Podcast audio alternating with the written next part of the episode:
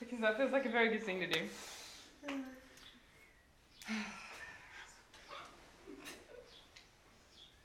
God, thank you that you're here. Thank you that you love each one of us.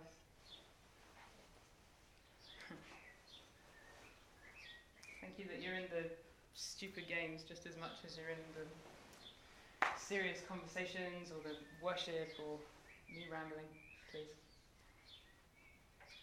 Thank you that you have something to say to each one of us tonight, that you want us to know you better. I pray, Holy Spirit, that you would come and speak to us. Make us ready to hear your word. And please help me to speak. Let me know what to say and what not to say, and how to present what you've given me to share tonight. Amen. Amen. Amen. Right. So today, that's Romans. We're not on Romans. Today.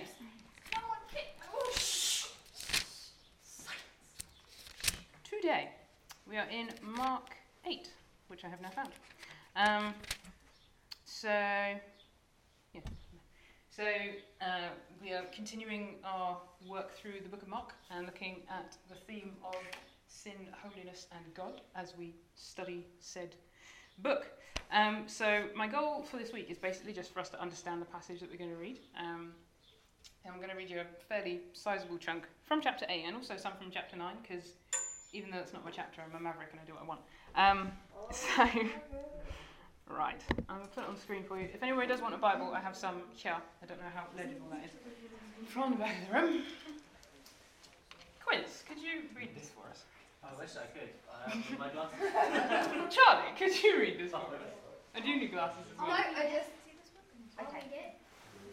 Uh, and Jesus went on with his disciples, disciples to the village of Caesarea Philippi. Uh, and on the way, he asked his disciples, Who do people say that I am? And they told him, John the Baptist, and others say Elijah, and others one of the prophets. And he asked them, But who do you say that I am? Peter answered him, How impressed would you have been if I'd have just Massively. no, no, okay. Um, you are the Christ. And he strictly charged them to tell no one about him. And he began to teach them that the Son of Man must suffer many things and be rejected by the elders and the chief priests and the scribes and be killed, and after three days rise again.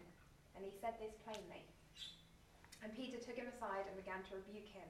But turning and seeing his disciples, he rebuked Peter and said, Get behind me, Satan, for you are not setting my mind on things of God, but on things on, of man.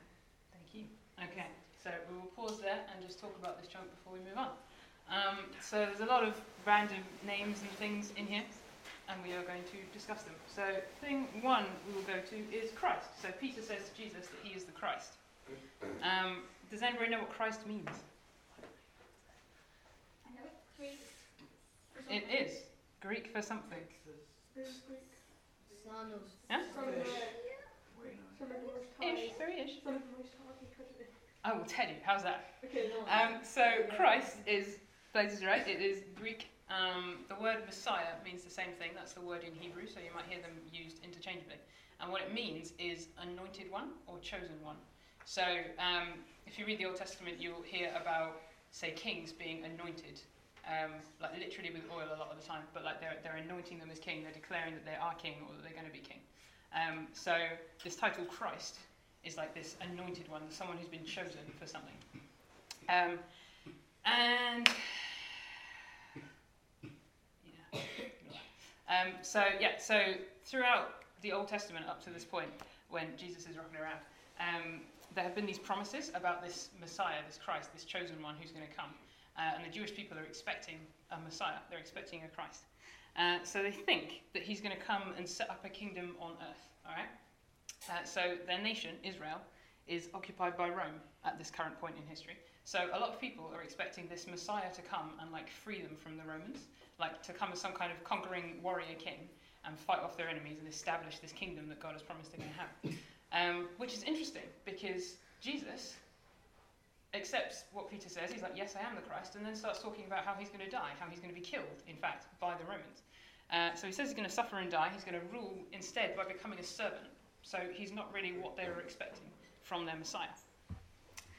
Uh, and perhaps understandably, since the picture in their heads is of this conquering king, people don't actually think that Jesus is the Messiah. Some people think that he's, you know, John the Baptist or Elijah or some other people. Um, so just to understand that, let's talk through it. So who is John the Baptist? Does everybody know?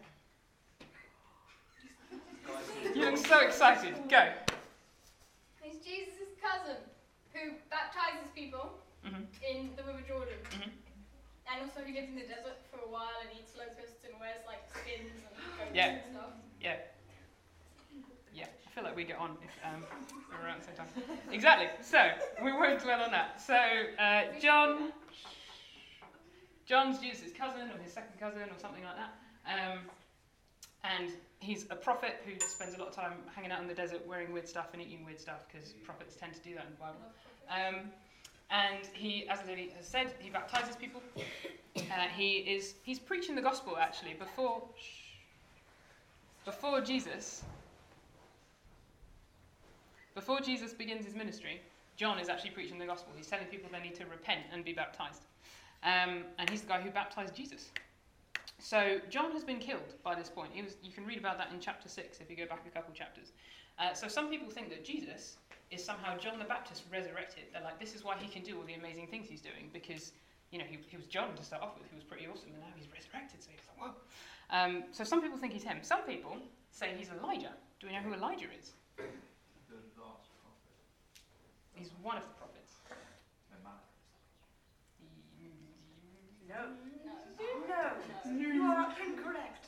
No. Hang on, hang on. Malachi is the last prophet. Well done, Debbie. Um, yes, so Elijah is one of the prophets. Do we know anything about him? Anyone? Yeah. That he will appear before like Messiah comes. Yes. Right. You Stole my point. Um, we will get there in a second. So Elijah is Old Testament prophet. If you're at Carity Wood, you would have heard Jeeves talking about him.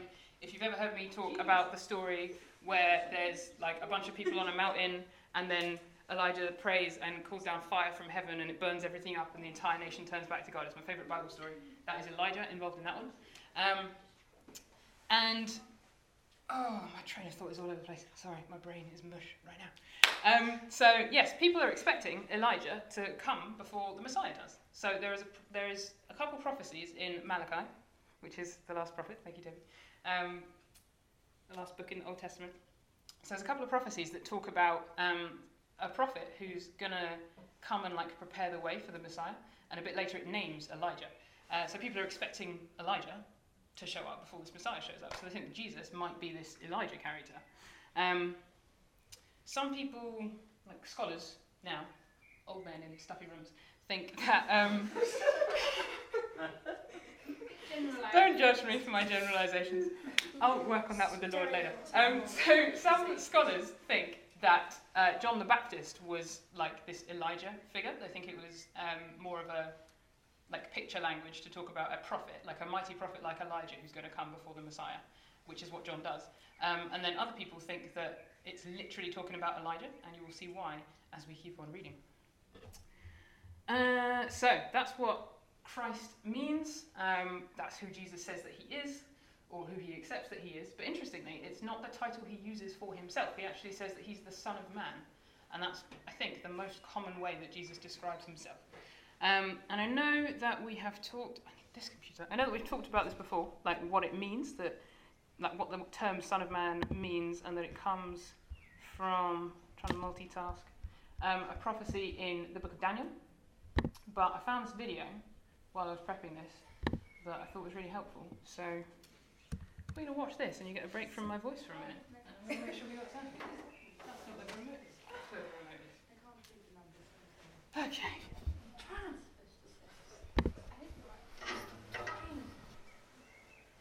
If you read the New Testament, you'll notice that the most common title people use to describe Jesus is the Christ. That is, the Messiah.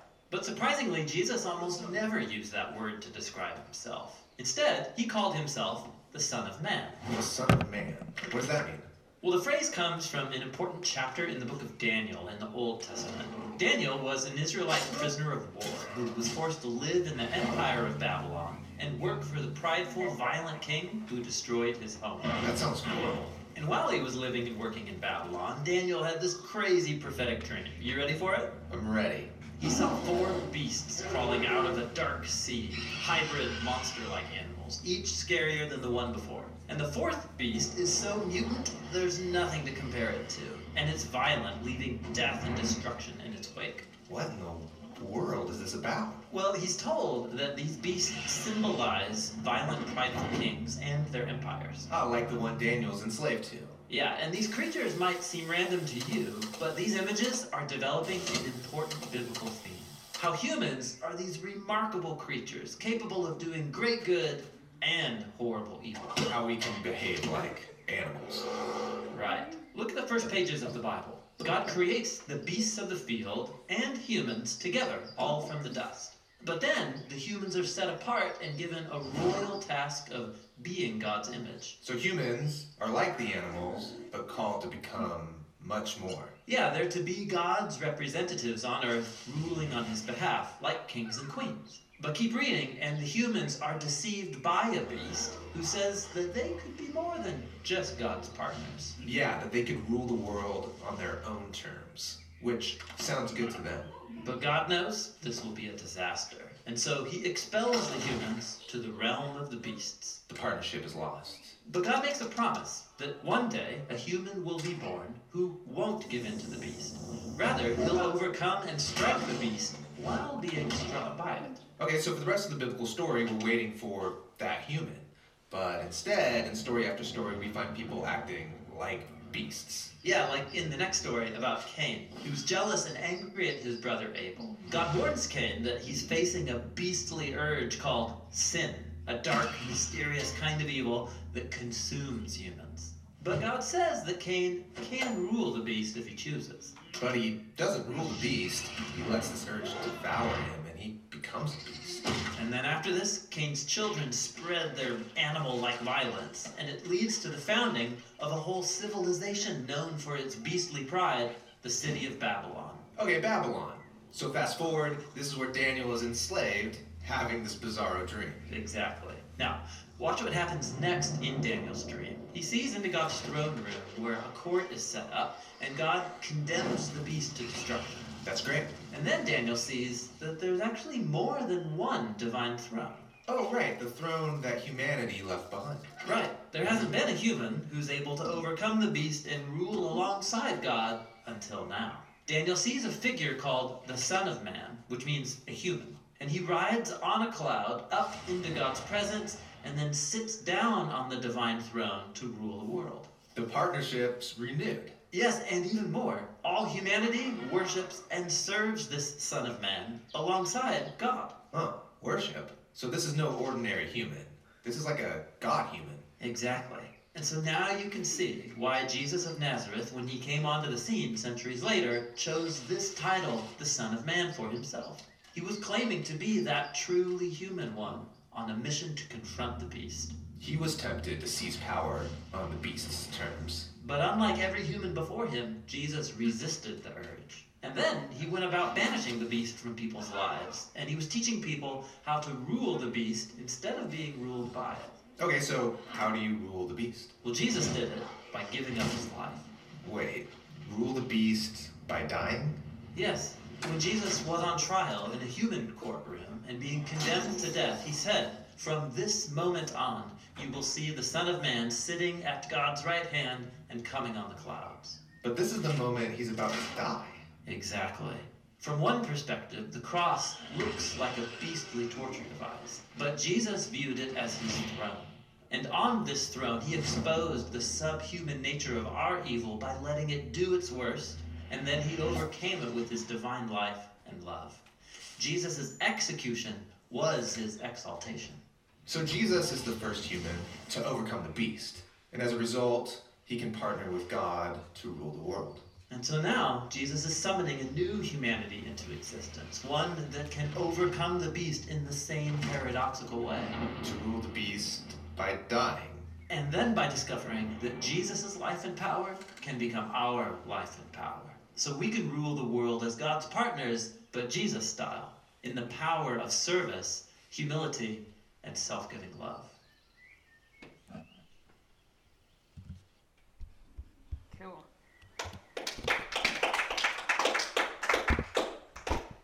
You weirdos. So, um, We're just polite. you polite weirdo. So, some of the stuff that they said at the end of that I think is really helpful in understanding what Jesus is going to say next. So, I'm just going to repeat it. Um, yes, that's what I said. As we keep reading and get into it, I want you to bear in mind the last few things from that video. So, we overcome, we rule the beast in the same paradoxical way as Jesus by dying, and then by discovering that Jesus' life and power become our life and power so that we can rule the world as God's partners, Jesus style, in the power of service, humility, and self giving love. So, um, I think that is what Jesus is getting at here. Uh, Toby, can you read this for us? Hmm. And calling the crowd to him with his disciples, he said to them, If anyone would come after me, let him deny himself and take up his cross and follow me. For whoever would save his life will lose it, but whoever loses his life for my sake and the gospel's will save it. For what does a prophet gain the whole world and forfeit his soul? For what can a man give in return for his soul? Whoever is ashamed of me and of my words in this adulterous and sinful generation, of him will the Son of Man also be ashamed when he comes in the glory of his Father with the holy angels. And he said to them, Truly I say to you, there are some standing here who will not taste death until they see the kingdom of God after it is come with power. Thank you. So, do you see that here? Like, whoever's going to save his life will lose it, but whoever loses his life for my sake and for the gospel will save it. It's this paradoxical thing that they're talking about that you win and you rule and you live by dying. Um, yeah, that's what that's getting at, I think. So, I hope that makes sense to you. Uh, so, we will keep reading. Who wants to read this for me? Go, Artemis. And after, and after six days, Jesus took with him Peter and James and John and led them up a high mountain by themselves. And he was transfigured before them, and his clothes became radiant, intensely white, as no one on earth could bleach them. And there appeared to them Elijah with Moses, and they were talking with Jesus. And Peter said to Jesus, Rabbi, it is good that we are here. Let us make three tents, one for you, and one for Moses, and one for Elijah. For he did not know what to say, for they were terrified. And a cloud overshadowed them, and a voice came out of the cloud This is my beloved Son, listen to him. Thank you. Uh, so, this is, you might be glad to know the last bit we're going to read. Um, so, things to say. Transfigured means like transformed or changed, just in case you're wondering. Uh, and we've got Elijah here, which is what I was talking about before, why some people think that it's a literal prophecy in Malachi that Elijah's going to come before the Messiah, because you've literally got him showing up here. Um, so, we know who he is. Who is Moses? Yes. Do we know any more than Ethan's magnificent display? Let's have you can act. What is- I mean, the uh, went up. I mean, first of all, like freed like everyone from everything. Also went up Everyone for to everything. the Sinai and God was like, "Here, have the Ten Commandments." Mhm. And that broke them. Yes. And then, yeah, but then they were like, "Okay, what's made a mistake?" And then, you know, got some more. All of that stuff. Good. So, thank you. Um, so, Moses didn't quite save all the people from all the places, but um, God sent him to get the um, Hebrews out of Egypt.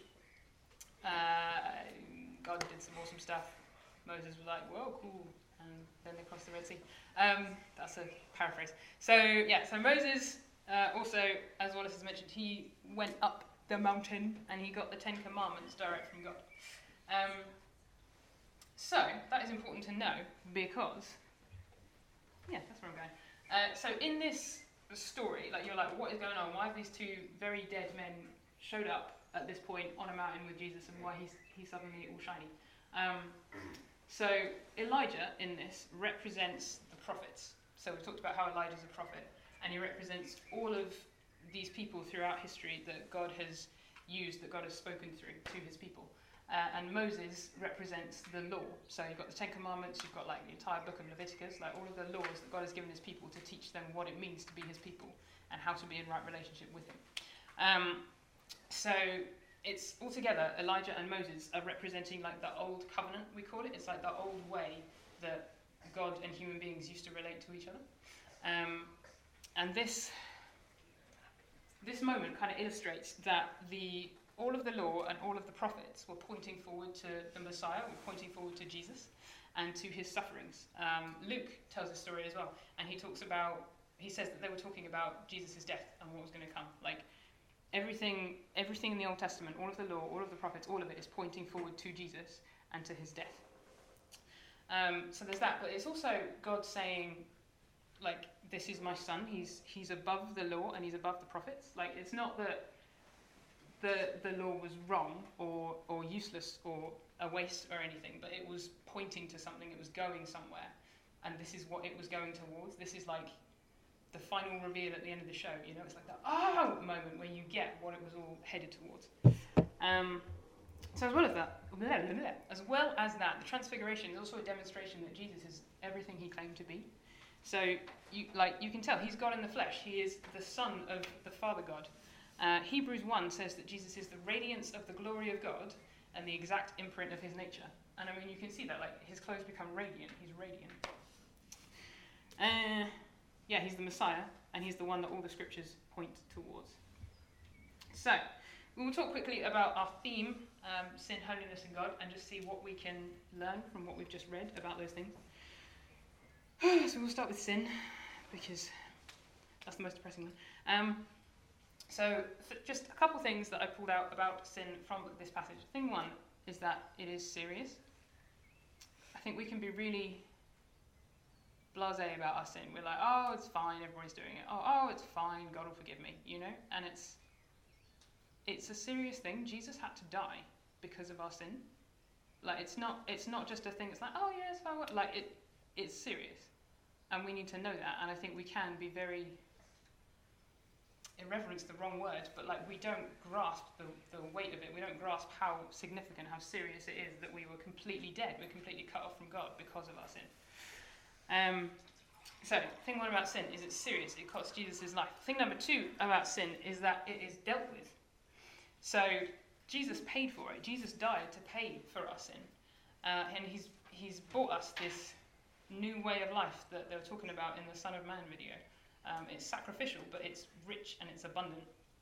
And the fact that Jesus didn't just die, but he was raised from the dead, it proved that this payment has been accepted, that it was sufficient, that your sin is dealt with if you put your faith in him, if you accept the gift that he's offering you. Your sin's dealt with. It's forgiven, it's gone, it's done. Um, so that's what we learn about sin. And a couple of things that I think we learn about God from this, um, which you were not looking at. So we'll go back.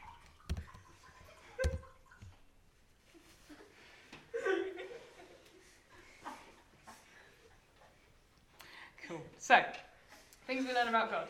Um, he does not think the way that we think, and he does not do things the way that we do them. So, hang on, let's go this way.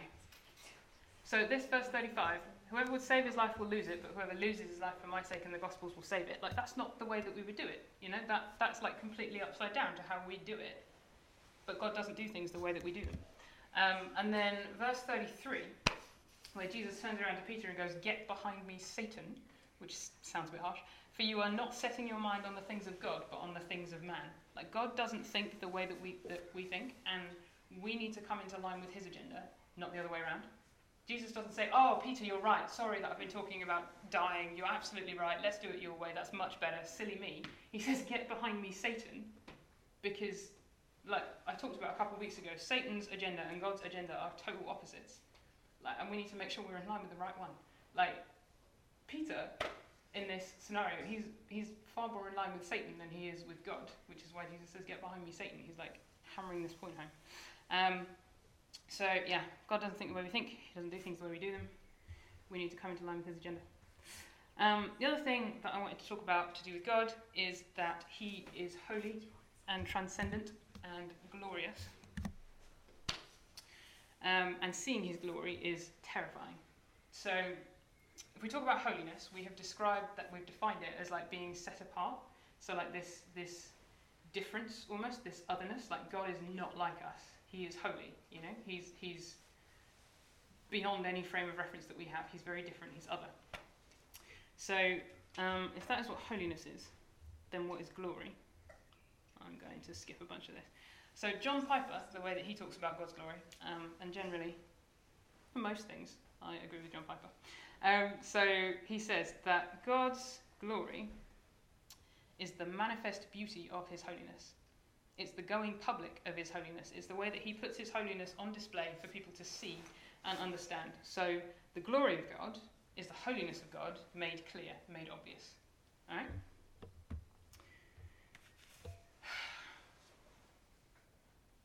I don't think we get this. I don't think we get what it means that God is holy. I don't think we get what it means that God is glorious. Like, the angels, a bit earlier in this passage, Jesus talks about the angels as being holy, right? But if you go to Isaiah, Isaiah has this vision. He's standing in the throne room of God, and there is angels there. You must have heard this before. And they have a set of wings just to cover their eyes because they cannot look at God. The angels themselves are described as holy, but they cannot look at God because He is so holy. All right. They have another set of wings just to cover their feet because they cannot stand on the ground that He's standing on. The third set of wings they're using to fly because they can't they can't stand on the same ground as Him. He's so holy they can't they can't even bear to stand on the same ground. His presence is too much.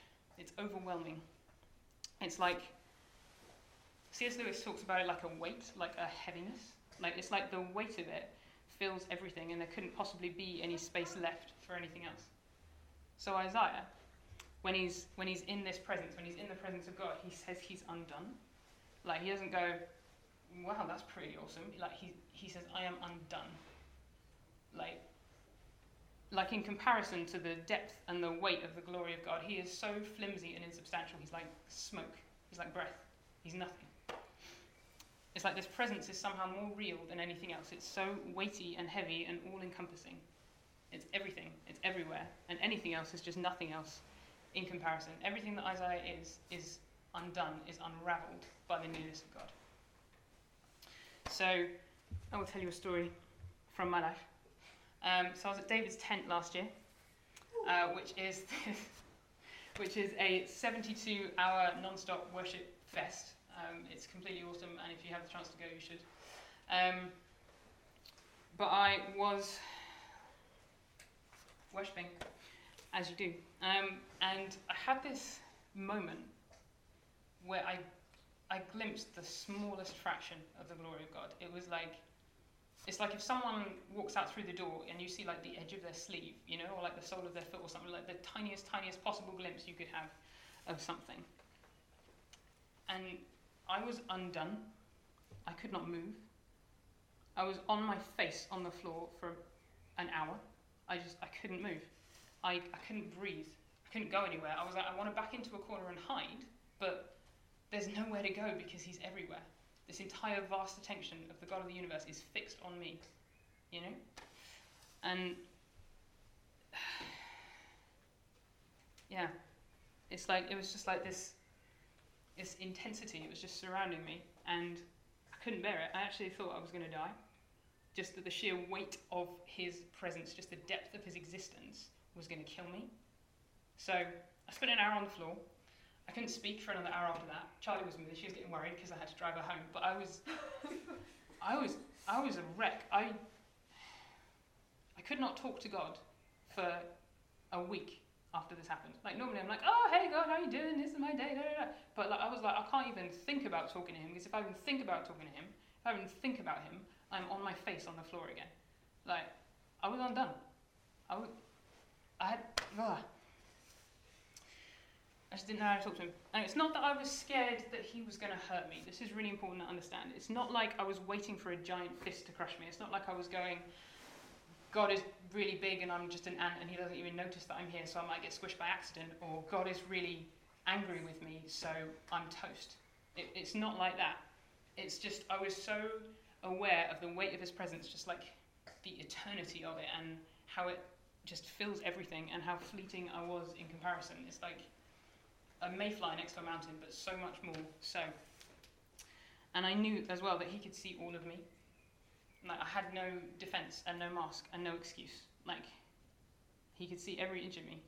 He could see all the way through me. And that's terrifying.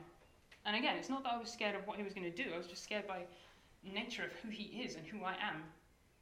It's like the sun is the best example, best comparison that I have. Like, you get too close to the sun, it burns you up. It's not that the sun is hates you. It's not that the sun is mean. It's not that the sun is out to get you. It's just it's, ha- it's what the sun is.